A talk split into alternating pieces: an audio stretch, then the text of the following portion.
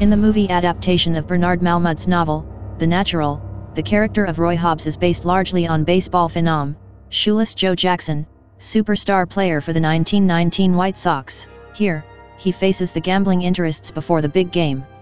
Hey, Slugger, you okay? I'm fine. You look a little lost. I'm not. Excerpt courtesy Sony Pictures Entertainment. You dropped this on your way out. Hobbs throws down the envelope containing the $20,000 he was given. Something seems amiss. Correct me if I'm wrong, Hobbs, but we had a deal. Hobbs shakes his head no. Those are your winnings, Slugger. This is a gag, Hobbs. Pick it up. Get out of here. If it isn't enough money, tell us what you've got in mind. To hit away. I thought I could rely on your honor, Hobbs. You're about to. You're a foolish, foolish man. Then let it ride. You're yesterday's news, kid. You had a great gift a talent, but it's not enough. I think you're a loser. True crime, Sex. Political conspiracy. Celebrity gossip. murder, UFOs. Crooked officials. the occult, assassination, Courtroom drama. Rape. corporate scams, scandal sheets. Hello, everyone, and welcome to Scandal Sheet, your source for exhaustive investigations into anything socially deviant, scientifically unexplainable, horrifically sinister, and, if we get lucky, criminal. And this is another episode of our Baseball Scandal series, where we examine perhaps the most famous of baseball conspiracies in history the throwing of the 1919 World Series by eight key players of the Chicago White Sox for organized illegal gambling.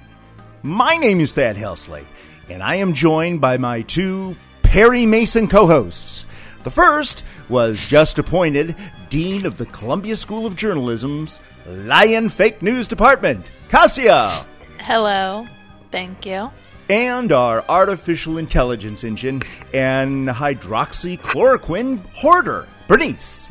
I'm simply engaging in the time honored practice of price gouging. Let's get back to the 1919 World Series. Bernice, can you set the stage for us? Certainly. The 1919 World Series matched the Chicago White Sox with the Cincinnati Reds and was held between October 1st and 9. It was one of only four championships that was a best of nine game series. Despite being the better team and overwhelming favorite to win, the White Sox inexplicitly lost the series 3 to 5. Rumors immediately began to circulate that the game had been fixed, but it was not until 11 months later that the growing public outcry forced a criminal investigation resulting in the indictments of eight White Sox players and five gamblers. Okay, let's hold it there, Bernice. We'll save the sensational climax for later. So, Kassia, we certainly understand the motivation of the mobsters, but why did the players do it? Of course, they would do it for extra cash, but I don't think all of them did it for that reason. I think some of them did it out of peer pressure Okay. or potentially threats from the mob. Yes, it, it certainly after they had Once agreed. they got into it. Right. Once they got into it. Right. But but do you want to provide any of the sort of the financial clarity for our listeners, which probably don't know anything about what America was like in 1919? You say it, Okay. and I'll say what I think. Okay. So, according to the records in the public domain, the average player in 1919, White Sox included, would make around 4000. Now, somebody who was a lot better would would make more, and theoretically there would be bonuses for things like World Series or or pennant races. And $4,000 at the time sounds small, but in 1919 that was at least two times more than the average American made, which can also be uh, readily verified. Now, four thousand dollars, if you uh, plop it into an, any inflation index uh, piece, is just shy of sixty thousand dollars in 2020 money. So, even though it was two times more than what the average American made, it obviously is a tiny, tiny share. I mean, compared to today's players who make in the millions, they make a, a much more fair proportion of the overall profit pie. In the case of these players, even though they themselves were the product, they were making tiny share of the profit pie. So, in terms of establishing motivation, uh, an owner makes himself vulnerable when he underpays the people who are his product. The amount of money that had been offered by the gamblers to the players, which came out in both grand jury and courtroom testimony, was about $100,000 to be split between the eight of them. Well, okay, so I heard the the number hundred thousand dollars. However, we don't even know. A lot of these guys said they were going to get twenty thousand before the first. No, game, they didn't but get it. They 10, did, no, that's right. We'll did- get. We'll certainly get to that. They did not get that money. They were promised. That was the promised transaction. Right, but they were also promised more than that by other because there was conf- there were competing gamblers. There were a lot of at least two syndicates in on it, and people were trying to kind of outbid one another to be part of the scheme. But whatever. Okay, I didn't know Um, that. I thought it was just the Rothstein um, gang. I didn't realize there was a competing gang. Oh, There, they, there were two different gamblers who, um, Chick Gandil, is that the name? Yeah, he's not a gambler. He was the first baseman. Chick Gandil went to some gamblers, Right. and and then uh, and then those gamblers went to Rothstein, Right. and then some people There was a go-between guy. debate whether or not Rothstein really was it. He definitely knew about it because he made like four hundred thousand dollars uh, betting against the Sox, but he some people claim that he actually didn't pay. Found an article. I don't know if you read this that was published in the New York Times late last year by a guy named John Thorn, who is a historian for Major League Baseball. I didn't know Major League Baseball had a historian, but apparently they do. He wrote an article, this is published October of last year, in which he lays out what he calls the eight myths out, referring to Eight Men Out, the title of that book. And movie. Yeah. It- the book turned into a movie written by Asinof Right. um, which in 2003 the author alleged um, admitted that he had made up he had edited in certain fictional elements in order to protect himself against copyright violations um, and some of those things that he invented were reported as fact notably in the ken burns documentary Yes, I noticed there were a lot of factual errors in the Ken Burns documentary. Yeah, because a lot of things have come out. That's like 20 years old. Yeah. Um, so a lot of things have come out since then. Right. You wouldn't anything would come out. About Yeah, exactly. The uh, in fact, John Sayles, the director of Eight Men Out, the movie version of the book, uh, is in that Ken Burns documentary. Uh, in that section, he's in it quite frequently, and he says a lot of shit that was wrong. Yeah, That no, has totally. been proven wrong. Yeah. Well, I don't think there's anything wrong with like a, m- a movie being inaccurate. It's ex- like this this this Kate, like I said, this shit is kind of complicated, and it doesn't fit into a simple like narrative, a Hollywood movie kind of narrative. Well, that's what we're here to do, Kassia. Just like with the Pete Rose scandal, we're going to get to the bottom of this. But unlike Pete Rose, I mean, none of these people have half of the intrigue of Mr. Rose. Well, Shoeless Joe does. Shoeless Joe. I does. disagree. I am like not. I don't like Shoeless Joe. Uh oh.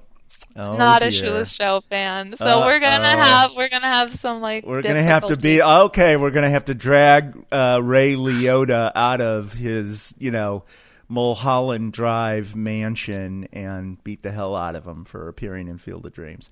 Is that the the the J.D. Salinger black guy? No, no, he um he plays, you know, Ray Liotta, right? He always plays mobsters Oh. and stuff like that. He's got Oh, a very yeah. He's like Martin Scorsese. He was in Goodfellas. He's the main guy in that. Oh, oh, okay. Yeah, he's you know super handsome, but uh, but very sort of Italian looking. But his breakout role was playing the ghost of Shoeless Joe Jackson in Field of Dreams, which was what 1991. So he's that first He guy that comes out of the corner. He was very young, right? Yes, he was Yeah, in his yeah, early yeah. twenties then. trying to talk about the historian of baseball. And the first myth that he puts forward, um, which is based also on a lot of research done by the SABR, the Society for American Baseball Research. Holy fucking shit, these nerds. Um, they have a website, they have chapters in like every major city in America. There's an Albuquerque chapter. Anyways, their first myth is that Comiskey is a Scrooge. And so the myth, the myth they say is that the Black Sox threw the 1919 World Series because they were so poorly paid and mistreated by their miserly team owner Charles Comiskey. They were not Fact. poorly paid, but they were, as we cover, thing on the Black Sox. The, The uniforms. the uniforms, and also they did not receive their bonuses that they were promised. They- Cash bonuses under contract for winning the American League pennant. They did not receive them. That was the last straw. Right, but the fact was that the White Sox had one of the highest payrolls in baseball, and Correct. most players were Yeah. better paid than their peers in the American League. Because they had a couple of stars. So even though the average salary was four thousand, Shoeless Joe was making like eight. And then the the lead pitcher, who was the ringleader of the eight men out, he was um, he was doing pretty good too. But Comiskey made him sit out. Like he in his contract, it said if he won thirty games, he would get a ten thousand dollar bonus. When he got to twenty nine, he was put on the bench because he didn't want to pay the bonus. That's been verified. So stuff like that is what pissed them off. Now you're right. Everybody hates an owner. Look how much we've done with the Lerners. Sure, sure, sure. But people are also portraying they they streamline his character. They're like, yes, they conflate the not paying out the bonuses and making them launder their own uniforms as as evidence that they were they were paid like crap. And I don't No, think that's true. That's They an had high- exaggeration. they had high payrolls. He's Their just another capitalist douchebag, but standard, standard. I'm not saying he. I don't think he was particularly worse than Wrigley or some other owner.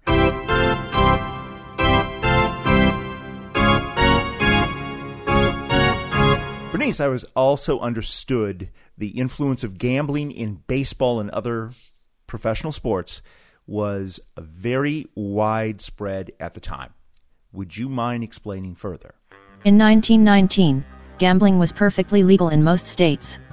In fact, a spectator attending a game could place a bet right inside the stadium. One could bet on a win loss but also point spreads and the performance of individual players. Yeah. Okay. Cool. I see. So fixing a game, in other words, bribing players to underperform was where the mob came in. Correct. The gangsters would bribe players on the team most favored to win and place their bets on the opposing team, as the odds and the resulting profits were much higher. Okay, Kassia. This reminds me of our dirty ump conversations of last season. Dun dun dun! I know you were skeptical about my conclusions, but isn't this the same theory? Bribe someone who's very powerful but underpaid in order to Right. influence the game's outcome. Isn't it's like nothing has changed since 1919. Except I mean, they can't afford to to bribe Max Scherzer. I mean, nobody's going to give Max Scherzer forty million dollars for throwing a game. But a guy who makes hundred thousand, you can bribe him. Sure, but a hundred thousand is still a lot of money. I mean, here's the thing: the difference between then and now is that sports gambling is no way near as popular now as it was then. If you could make a bet at the stadium, that means a lot of people were making bets, and it was a very run-of-the-mill thing. Yeah, I mean, it's still highly regulated um, in this country at the time. I mean, because it was after that. I mean, this was this was one of the pivotal events, along with because uh, we haven't got into like everything that was going on in fucking 1919.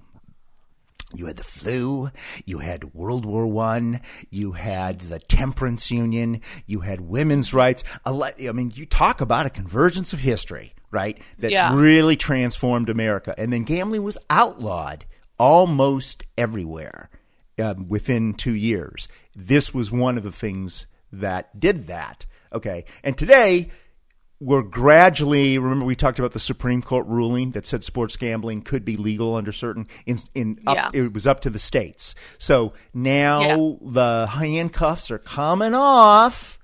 Um, but you're right. At the time, Well, it was how a- long had it been? How long had it been illegal? 80 years. I mean, you could only gamble in Nevada and New Jersey legally in this country, period. And in New Jersey, only in Atlantic City. Right. So that was it. Those were your only choices for 80 years. But uh, since we're on the subject of gambling, the other bizarre point that jumped out at me that I wanted to bring up. So, in this era, before sort of this wave of ultra conservatism had swept across us, um, not only was gambling legal everywhere, but but the fact that illegal fixing was going on was not uncommon, and at least in individual games, of which there were thousands in the regular season, right? Everybody knew about it, and it was tolerated by authorities, you know, in the same way that speeding, like you can go 15 miles over the speed limit and nobody's going to pull you over. You know, they 15 is like if you go 16, then we'll pull you over. So it's just like you know, and if you get caught smoking a a joint, it's like okay, we don't really care. So it was that kind of a thing because it really didn't hurt anybody except the gamblers who were taking the risk to begin with, right? So as long it was as it was a vice practice in moderation, nobody really. Um, did anything about it. And there were so many people, including um, guys like Ty Cobb, who, you know, he was next to Shoeless Joe Jackson, was the most famous player of his day and one of the most in history. Countless times he personally rigged games. And the thing was, it was so common. You could buy, you could buy uh, a pitcher, a Max Scherzer, to throw a game to pitch badly for as little as 45 bucks for a single game. 45 bucks. Of course, that's a guy making 4,000. So 45 bucks out of 158 games, you know, that may maybe meant meant something. But the thing was throwing a World Series. That was just so way I mean, it's one thing to have like a little bag of dope in your car and the cops catch you, but if you've got a truck filled with a ton of dope, that's kind of what this was right? There's no way they can ignore that. You're throwing the World Series. There's probably millions and millions of dollars being bet, big stakes. So what do you think? yeah. Well, see, I don't know. I mean, when you watch movies from the late 20s and early 30s before the Hollywood Code came in, um, you know, everyone's a a bootlegger, everyone's a gambler. Right. Nobody's They were the romanticized. level. They were heroes. Everybody, I mean, every all of the all of the heroes are are villains or do villainous deeds. Um, so right. the idea the heroes are anti-heroes like Humphrey Bogart or something. It was like right. Well, I'm saying if that if you think that's a reflection of popular sentiment at the time, Yes. I think it probably was. Yeah. Then I don't I don't think people were nearly as innocent or as like oh they were like so scandalized by the Black Sox as some of these retroactive histories uh, make it out to be. Like I don't know, like the just the tone, for instance, of the Ken Burns thing, where they have K- Garrison Keillor reading a Yeah. sad poem with their shitty documentary music about loss of innocence. It's just like, oh my god! Like, have you ever seen Babyface? Like, come on! Like, no one was thinking that way at the time. And again, all of those temperance movements, those were a minority of people, a reactionary faction that was able to gain power. Um, I don't think it was representative of the average American's worldview. Well, it's still uh, but it made it through both houses of But Congress. but I do think that the Black Sox. I don't know. I'm not a cultural historian, but I do think that this probably was part of that. This set the stage for those movements that we would see for the over the next decade. over the the, the cultural 20s? conservatism. Yes, Yeah. Well, it, that happened. But again, but that was always again in like Gatsby. I mean, this is written about in The Great Gatsby. Of course, and, it's very strange, isn't it, that even though from a legal perspective all this stuff was happening, and yet it's called the Roaring Twenties, and like you say, Right. Gatsby, Fitzgerald. So on one side, drinking, according to Wikipedia, went up 60, 70 percent as a direct result of prohibition. Exactly. So- that's what I'm. That's what I'm saying. There's there's these two. There's this facade, and then there's like the real thing that's happening. Um, and even though the the people in power are all agreed that yes, oh my God, we we have to get rid of the rot in our homes. We're we have to get you know, and they, a lot of this was a lot of the temperance movement was associated with suff with feminists and Absolutely. I mean, there's a direct correlation between, Suffrage. Yeah, between the what is it, the 18th and 19th Amendment. I mean, they're months apart from one another. You know, women get the right to vote. Exactly. Yeah, And they, they, they used to say we can't drink because you know men drink and then they beat up their wives. right, right. So a lot of true, the like and there's a cultural conservatism that has been uh, connected with feminism in America forever. Historically, To, yeah. the, to this day, I would argue to the Red Sox so-called bombshell report of the last few days. Um, that's that's still part of American cultural tradition. I think it's wrong, but it still is. So I don't know. I don't. I don't.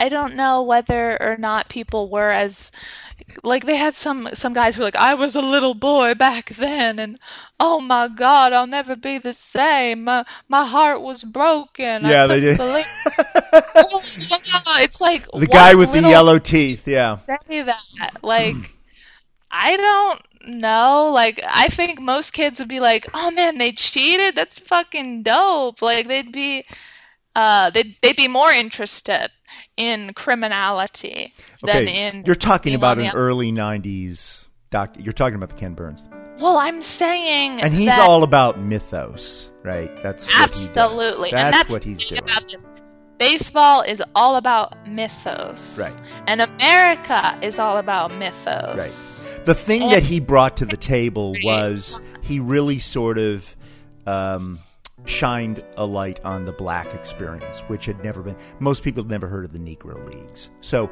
that was the one thing, sort of the clarifying thing that he did bring to the table. And he had like that guy from the Kansas City Monarchs. you think so Well, at the time, Well, when I was in when I was in school, I mean, we uh, there Jackie Robinson.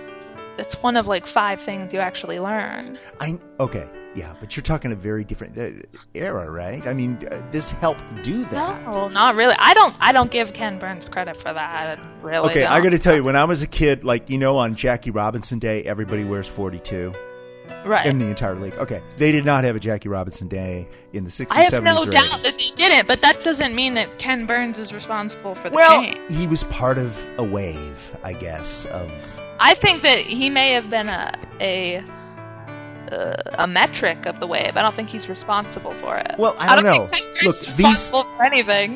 this stuff comes in seismic waves. Okay, Okay, we're getting off track. We are getting the, off. The, thing, the problem about the 1919 World Series is it's just very hard to use the resources available to us because all of them have an agenda and a lot of them are they're doing yeah they're doing these they're doing myth making that's what ken burns is doing he's a myth maker more than he's a historian well, but we're There's not. a ton of bullshit I in- sent in- you that just because that 30 it- minute clip even though there were some incorrect, it it, it, it sort of it, it was just a good summary, you know, of a video. Right, it's a good summary, but also like uh, a lot of this is still open to interpretation. Um, was was Joe? Did he? Did Shoeless Joe really participate? We need to What What was the that. extent of his participation? But let's let's save that one Okay. for a few more minutes. Okay, let's move on, man. This is like this is too hard, man. No, it's good stuff because I mean everybody's just sitting around picking their butt. Did we say enough about Comiskey? Do you, are you feel like you've said your piece, Kaminsky? Did you do, do you I feel, like you neutralized we have to I talk said? about there. There's disagreement about whether Comiskey what knew during the during the World Series that there was a fix, or whether he discovered later. Now, obviously, he pretended that he didn't know. Um, I see. I don't have I've read information some on that. things. I don't have I've read some things where people basically were like, "Yeah, Comiskey knew." Like after the, I don't remember the game one, game two, game three breakdown. It's hard to like. Right, because when they grasp that 'cause realized they weren't going to get all the money from the gamblers by like game five, They were like, the- all "We're of a sudden they tried to play as hard as they possibly could. They tried to win. They tried to win. But then, but then some of them said, "Well, that was our plan all along. We thought we were real smart. We were going to double cross the gamblers. We are going to get our money, and then we are going to win the fucking World Series." But they never got their money, so they only got a fraction of it. So Yeah, and also they could have said that was our plan from the start as a after. They could have decided that later that that was going to be their story. Um, you can't necessarily trust their testimony.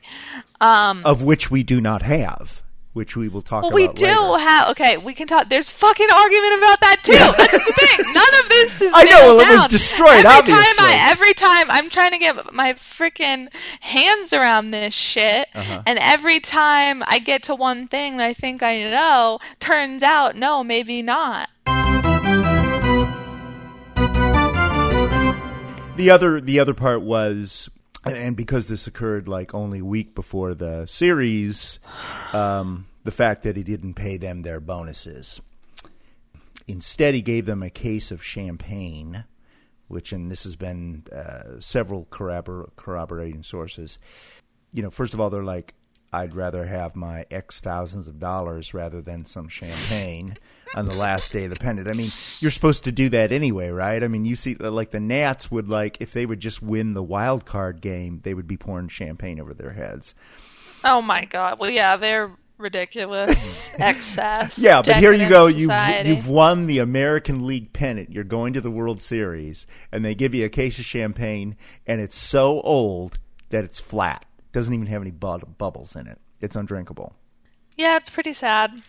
I but although I mean I wish the Lerners would do that to our fucking team. imagine imagine them Unless with they all didn't skimp on the beer, at least. I mean, that was the one all thing. of those stupid goggles and they tarp the whole Yeah. clubhouse and then they opened the champagne and it was just like no bubbles, nothing. Flat flat as the earth. wanted to we talked about 19, 1919 is one of those years uh, just kind of wanted to touch on that and since you're sort of a uh, you've got a sweep of history and culture and everything else inside you um, so and it's it's one of these eh, these uh, vortex years you know like 1965 or you know uh, there's there's several of these years in history but so you've got the ending of world war 1 you're in the midst of the biggest epidemic we're probably going to break the record here, but it's kind of a coincidence. We're talking about something 101 years ago. We're in the midst of the biggest epidemic since then, or might be even bigger than then. Um, and actually, people on their team, on the White Sox, and all the there's a list in the um, Baseball Hall of Fame museum of all the people that not just got sick but died. Guys in their 30s who were famous at the time, you know, the Anthony Rendons of 1919 in other teams died of the flu. And then there's tons of pictures of they were actually making people. Now, when you look at the limited amount of uh, movie footage of the 1919 World Series, I don't see anybody with a mask. But there's tons of pictures over the course of that season where people are wearing where the where the players, the umps, and everybody in the stands are wearing masks. Well, at least they had a season. Uh, we won't They had a season, have yeah. that. We will, we won't get to go to a game in a mask. Well, unless something turns around radically, yeah, yeah, they won't even trust us to go in there with a mask. Yeah, but they did at the time. They did at the time. So I Mm-hmm. just thought it was a, a curious synchronicity. I don't know if you have any thoughts on on the currents of history and, and why uh, whether they astrologically line up like the winter solstice or something. Oh, oh, uh, I don't know that much about astrology, but yes, it could be the the one the 101 year return of some planet or or other uh, fixed this for us. After the World Series itself, the which was lost three games to five games by the White Sox, so the the Cincinnati Reds won. Immediately following, rumors certainly were already kind of swirling around, but Yeah. they just increased over time. So everybody went into the 1920 uh, season, and the um, uh, the White Sox were in contention for the pennant, just like they had been the previous year, and it was down to them and the Cleveland Indians. And but the over time, the public outcry had increased against this giant scandal and it was affecting from the standpoint of the owners it was affecting uh, stadium ticket sales. People were not coming to the games. They didn't trust the games. They thought it was rigged. And finally everybody said okay well we're going to have to have an investigation because and now it's almost a year later. It's literally like a 10 or 11 months later because the public outcry was you know it was hurting them in the pocketbook and it just wouldn't go away. Everybody thought it would go away. It didn't go away. So they actually dragged these guys before a grand jury and Yeah. two of them confessed shoeless joe jackson and the pitcher Well, what's name crazy about it is that there was an actual criminal court for this. This wasn't an MLB. It wasn't like what happened with the Astros. These it was state of Illinois versus these guys well but but for but, defraud for attempt. Their first charge was defrauding the public. Right, right. So there is a different. I mean, we were going to talk about that too. The the difference between the Astros. So that was internal. That was an internal thing. There's Right, no this law against hitting a trash gover- can. This was the government. Yeah, yeah. yeah, but, but fixing a game, uh, th- deliberately throwing a game. The Astros weren't trying to throw a game; they were trying to win a game by uh, hitting on a trash can. They weren't actually uh, trying to lose for gamblers. That's a whole different level, isn't it? yeah, it's a different level. Although, I mean, uh, Cheating flip side of the same coin. Flip side of the same coin. Yeah. Yeah. Yeah. But you know, I just wanted to sort of note that uh, that there were two confessions, one by Shoeless Joe Jackson, one by Eddie uh, Cicotti, the the starting pitcher. Their their their Max Scherzer. They're Max Scherzer, who was one of the him and Chick Gandil were the two guys, as you said, that approached the gamblers. Yeah, I mean they weren't approached; they approached them because they were so dissatisfied. So, anyways, the grand jury indicts them, indicts all the eight guys and five gamblers, including Rothstein. But it takes forever for the actual trial to happen. So that that's going on. I don't have the date in front of me, but, uh, but it's like late 1919. They it's not the trial doesn't happen until June 2020. And in the meantime, Comiskey is forced to suspend his players. So they couldn't even play in the 2020 season. He suspends them uh, to save face. He does. He does. He does it in a protest. He has to do it. I mean, he's just he can't he can't handle the uh, the heat. So they go to this much ballyhoo trial. So you want to tell us how that trial turned out? The actual trial, Well, they were acquitted. right? And how was that possible? Well, this is one of the myths, if I can go back to that. That Please. The, that this that this group, this Society for Baseball Research, said that the myth is that at the Black Sox trial, uh, the court is shocked when prosecutors announced that the grand jury testimony from Eddie Eddie Kikot, is that how you say it? Uh, Sakati Sakati. Mm-hmm. Uh, and Shoeless Joe, they both testified. Shoeless Joe Jackson and Lefty Williams had been stolen. Right. However, they say that the fact is that though there was a theft of the original transcripts, it was discovered well in advance. The player's testimony was recreated by grand jury stenographers using their shorthand notes and was read back to the jury. This incident had no hmm. real effect on the trial. Okay. Well, then how? Then the, what I'm thinking then is that is that they rigged the jury just the way you would rig a game. Well, okay. From what I read, and this is in a different article called. Uh, this is from a website called Famous Trials. They have a really, really long article all about the Black Sox trial. Okay. Um, and so the uh, the Cincinnati Reds had witnesses um, that said that they thought the game was on the up and up. They didn't think that any of the plays, obviously they would because they want to. Of course they won, so they don't want it to seem that. Yeah, of course. What what, what were they supposed to say? Of course, but they also Those White got, Sox guys played their heart out. they also got other players from the black from the White Sox, um, from the so-called like clean half of the team, Right. that said that they also thought that the guys that all of their players were were playing the best that they could play. And Comiskey himself apparently was on the stand and gave a stirring testimony. I understand. Yes. Exactly. So a lot they had a lot of people po- possibly bearing false witness um, in order to try to salvage. So there were so it wasn't just the testimony. It, it it wasn't just those lost testimonies. What what mattered was that they had all of these was all of this jury manipulation with these these different witnesses that they that they brought. I mean, it's this if you're really interested in it, this article does get very very very deep into the weeds of the Q&As that happened on the stand, of the objections that were sustain, uh, sustained or not sustained by the judge. Uh, but nevertheless, there there's one here where it's like what players were there at the meeting at the Hotel Sinton? There was Gandil, McMullin, Williams, Felsch, Kakati, and Buck. What about Jackson? Didn't see him there. Right. Did you have a conversation? This kind of thing.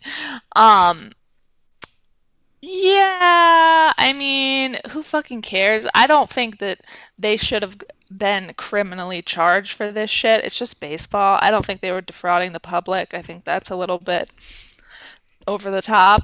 I mean, maybe the because one of the people on the lawsuit was um, the pitcher who said that he lost money because because they threw the games. The pitcher who is involved in the scandal. Yeah, one of the, one of the pitchers. No, no, no. One there was the another clean one. There was a the se- lefty. Um, okay, uh, yeah. The span. There was another pitcher who was a clean guy, who, Yes. And here uh, I forgot to say this when we were talking about the flu. So he got the flu, and he was like the second best pitcher. Sakoti was the best. He was the second best. He would have pitched two or three of those games instead Mm-hmm. of Sakoti and Lefty doing all of them, which means that would have neutral- neutralized the fix because he was straight as an arrow. He was unbribable, Right. apparently. But because he was sick and almost died, he was in none of those games. Had he been there, none of this would have happened. They would have won the series. that's one of those, you know, Theories. it was an especially cold winter in Mongolia, Genghis Khan moments. What would America look like today? But um yeah, I think maybe maybe the like if you're a pitcher like that, yeah, you you kind of did get screwed if your team turns against you for money. Um I still don't think they should have been that this shit should be the state should be interfering in in baseball. It's like, come on. Well, again, we're we're talking about um, a period of time where the state was intervening in what used to be considered um, libertarian rights, the right to drink, Exactly. the right to gamble, That's what I and the mean. So state, the power of the central government was imposing Creeping yes, its it- tentacles exactly. in. Exactly. From a Um, moralistic basis, and it was also part of the the religious um, evangelical white bread, yep, white female. The whole thing was sort of a, a, a puritanical resurgence of the pilgrims or something. Yes. It was Yeah. a proto me too. So But as you as you said, drinking went up. it did. Uh, Well, unintended consequence. Unintended consequence, more right? Moral. They just It, it was just this kind of fake. Well, no, yeah, it sort of exploded because as soon as you tell somebody, "Oh, you can't do it," they want to do it five times as much, and Right, then right. and then you have people like Hemingway and Fitzgerald. Well, this gets us into Kennesaw Mountain Landis. Yes, yes, let's do that. Let's do that. So, This so, so, uh, so let, let's just go back a second. So, they, you, as you said, they were acquitted, right? By by some ridiculous magic, they were acquitted despite all this evidence in the criminal trial. Well, there was a lot of witnesses saying, I thought they were playing the best they damn Okay. could. Okay. So, So- you're saying tw- uh, 12 jurors honestly came up with a verdict that these guys hadn't done a darn thing. They played the best games of their life. Well, I think there's doubt. I mean, they confessed, but, but it is reasonable doubt. No, that's But the it, but it started to unravel almost immediately because they didn't get the money they were supposed to get. right. Right. So they they were they they were kind of begging off of it. So that's why I don't know that you can be like, yeah, it wasn't well planned. That's the thing. Like they're having these meetings a day or two before the games. It's like if I'm gonna throw the World Series, I'm gonna do it well. If I'm gonna ring lead something like this, I'm gonna get my money. Well, that's I'm what's kind of weird be because this, like this. this criminal um, mob figure Rothstein, you know, who's who's uh, parodied in um, Great Gatsby and everything else, was supposed to be this criminal mastermind of gambling, that- and the fact that this is so sloppy was like that's a criminal mastermind. So couldn't he have done that- better than this? he wasn't the initial person. And and again, well, some that's what people you said. Yeah. some people don't know if he really was involved or not. Well, he was one of the indicted parties, and though, his and in the grand his, jury. Um, He and four other gamblers. He was not indicted. Well, that's what it says in Wikipedia. He on wasn't. list. He wasn't. Um, I don't think he. I don't think he was. He. Uh, people thought that he was the real guilty party, but I think he gave testimony. Okay, so they are acquitted, and presumably it's like the John Sayles film. They all jump up and start yelling and screaming and hugging and kissing each other. And then within 24 hours, go ahead and introduce Mr. Landis. So this guy with one of the craziest names you've ever heard, he was a federal judge, and they appointed him the first commissioner of baseball. So this this is the granddaddy of Manfred. Right. Right. So, and and what is so? Uh, describe to the listeners what a commissioner baseball is. That he's like a Superman. He's like a You are the king of baseball. right, right, You are the tyrant of baseball. right. Well, I think also they already had something. It was like a three-person committee or something like that, and they wanted him to be a part of it.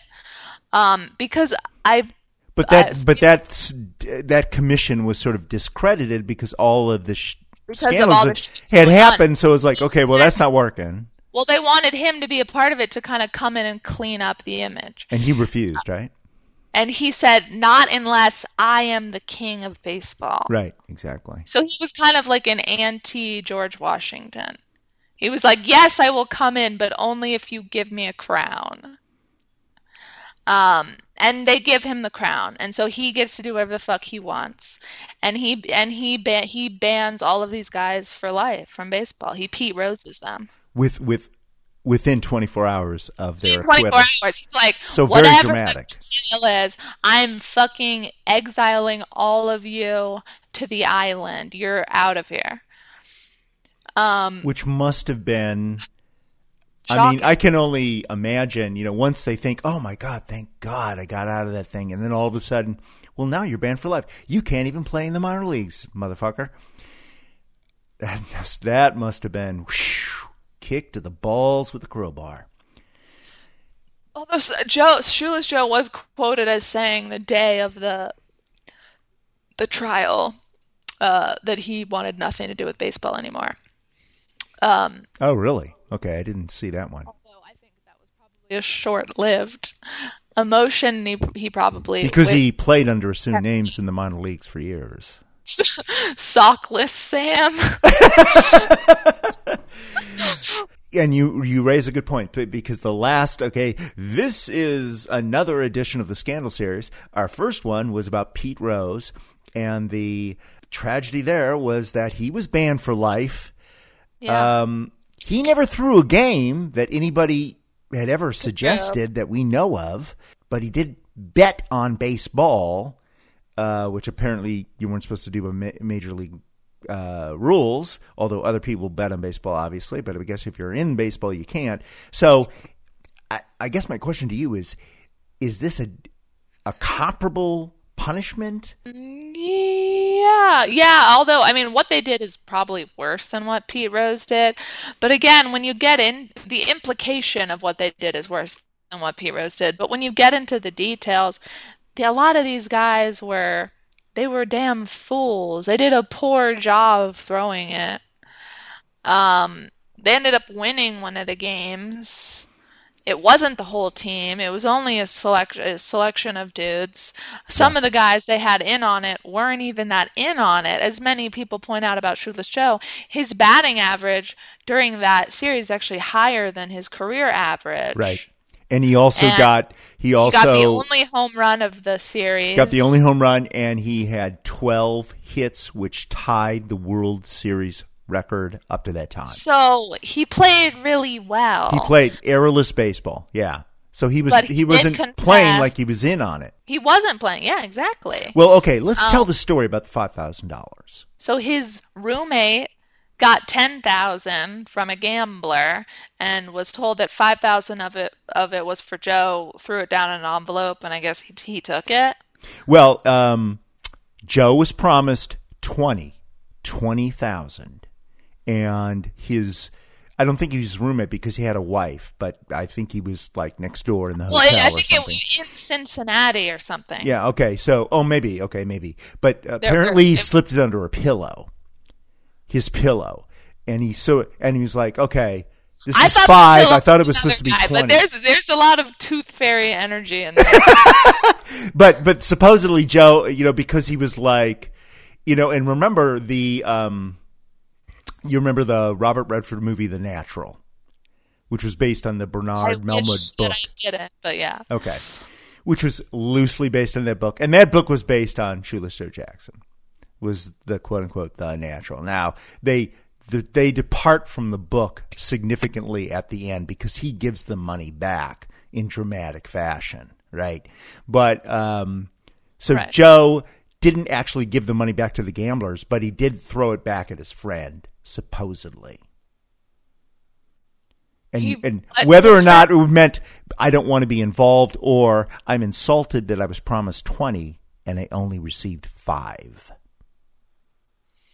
One of those two options. I just don't get it. He, why wasn't he at the meetings? Um, know, if he was because he was it, a dumb shit, you know, and nobody considered him.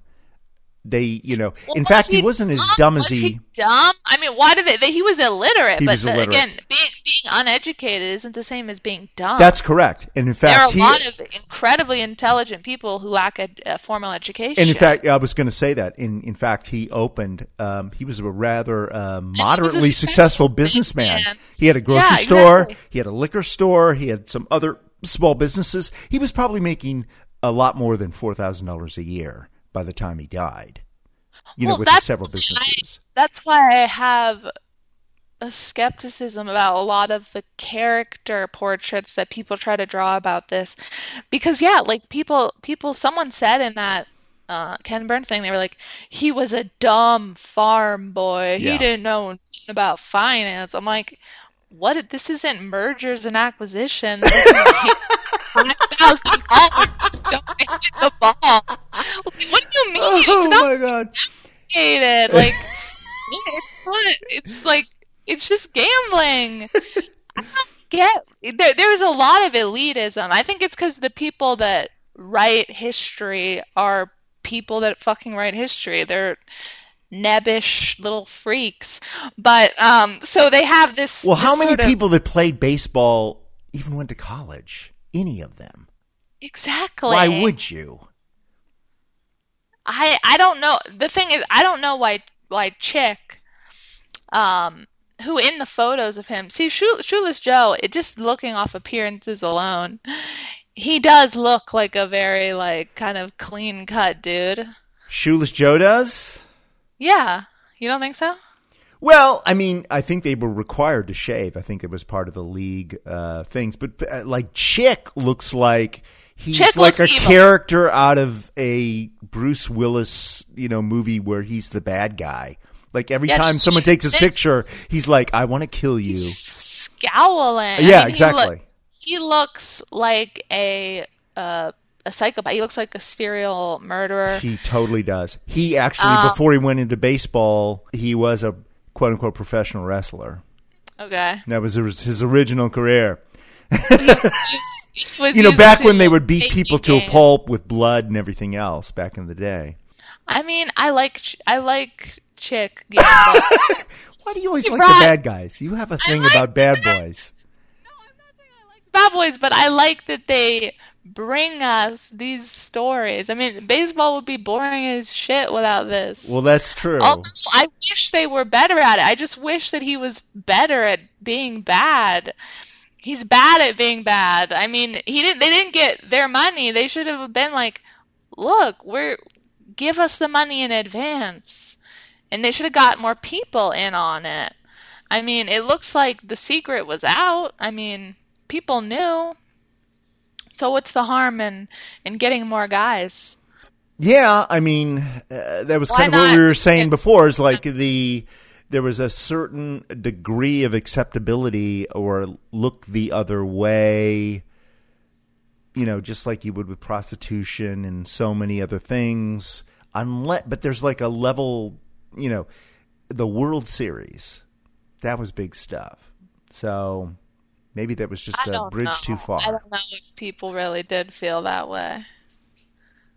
Well, I mean, the public outcry, which uh, was what drove.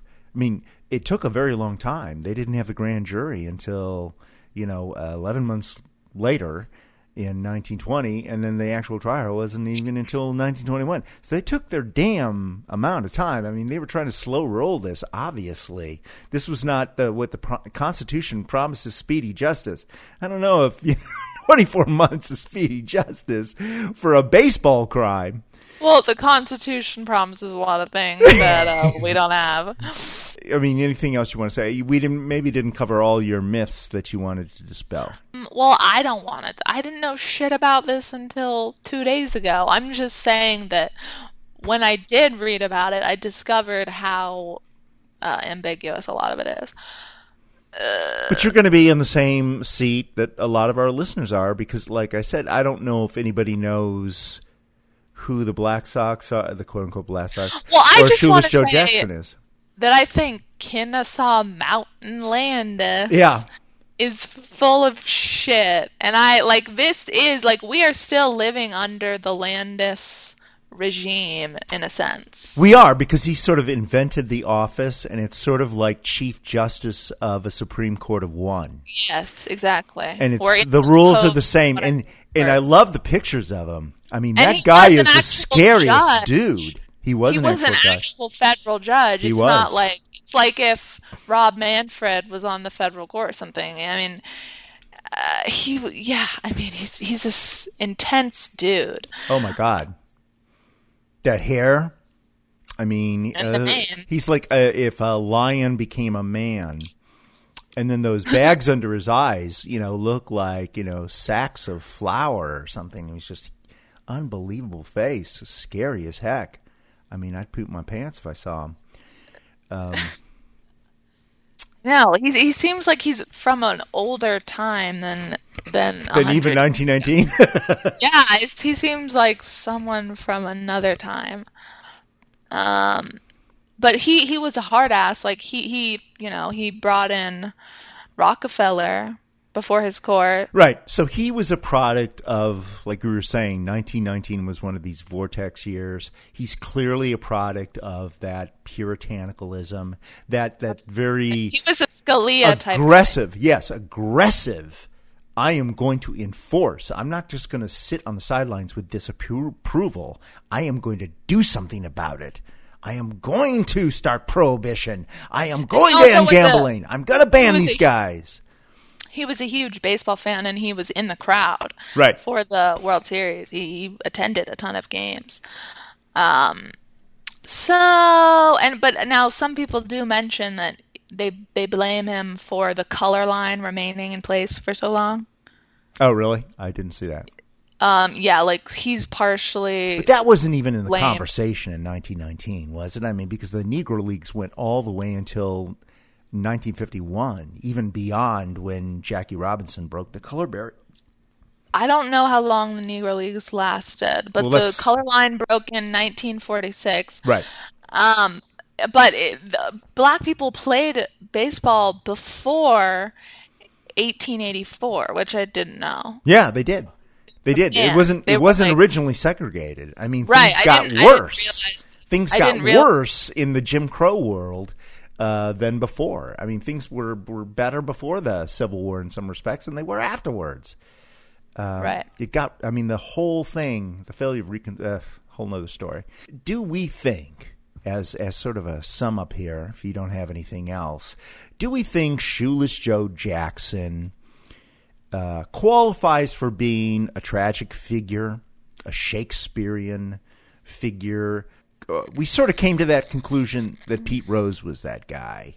He did some bad things, but maybe sort of fell down a well that, you know, was unjust. But did Shoeless Joe dig his own grave, or did he just um, stupidly, you know, walk into the shit?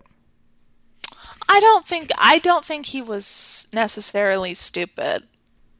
Uh, but I do think that he was passive and that these kind of bat more aggressive players were just around him. Of course, you'd have to have if you're doing a fix, you'd have to have Shoeless Joe in on it cuz he's one of their star players. Right, right. So you need so you can't have Bryce Harper getting 50 home runs while you're trying to throw the series. Right. So I think that You have he to have the main guys, key men. he may he may have just had a more submissive personality type. He still played well, like extremely well. No, Um, I mean that was one of the arguments they made in the trial. Is that I mean this guy broke all these records. How can you say that he was throwing anything? Right, and no one ever alleged that he attended the meetings. No one Right. ever contradicted him. They said no, he wasn't there. So I think he but was he just confess. kind of like his and his wife made him. His wife. he. I think him. he probably just didn't want to be a snitch. maybe. You mean just he just loyalty like- to your crew? Yeah, like I don't like I would I would probably if that was happening, I wouldn't want to be a snitch either. I think he was probably just like, yeah, I'm not gonna tell on these guys, but I don't really want to do it. But he Um, did, in, at least to the grand jury. Then he reversed his testimony in the trial. But he said his wife made him do it, right? In the in the conjectured testimony, which may or may not.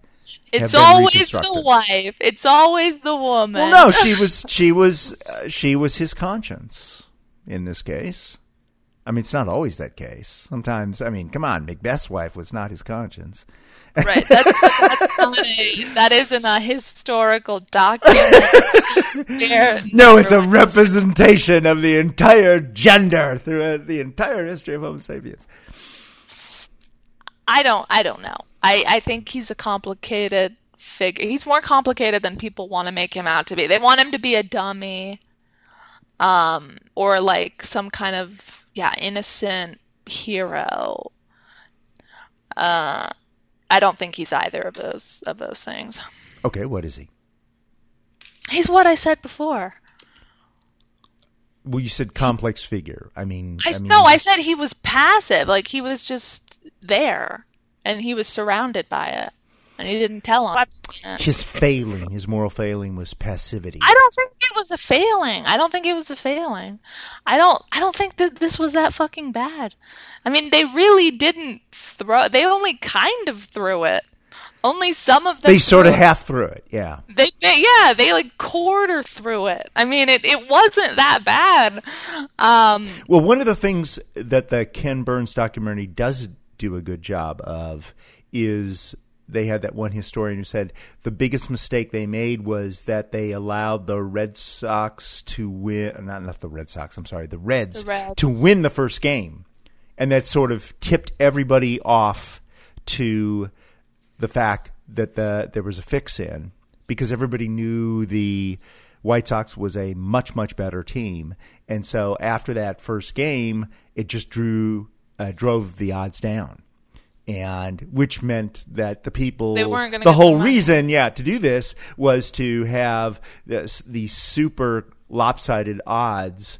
Uh, Well, even if you're trying to throw it, you're not in control of what the outcome of the game. I mean, it's not like they can they can purposefully play bad, but like you can't you can't be like, "Well, I'm going to win this one, guys." Okay, like Well, the other thing happen. that gamblers were famous for throwing were boxing matches, right? And so if a guy f- walks in in the first round and he's the Muhammad Ali that's expected to win, and then the first punch he falls down on the ground and he's out, you know that's bullshit, right? You got to look Right. like you fought to death. I mean, and this was a lopsided victory, three to five. It should have been four to five. They should have taken it to game nine, right, and fought to the death.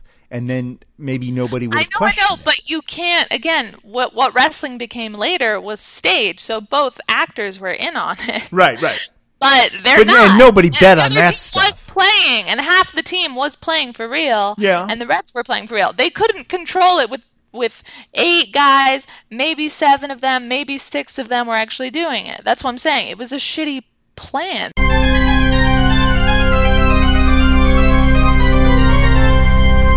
Well, that's this Senate committee's final gavel on this episode, folks. I want to thank my great investigative staff, Kassia and Bernice. We hope you'll follow or subscribe to Scandal Sheet on your favorite pod platforms. And we'd love it if you'd leave us a shameless, over the top rave review on Apple Podcasts, especially. That helps us build audience.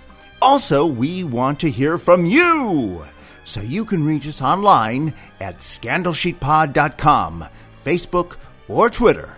Or just send us an email to contact at scandalsheetpod.com.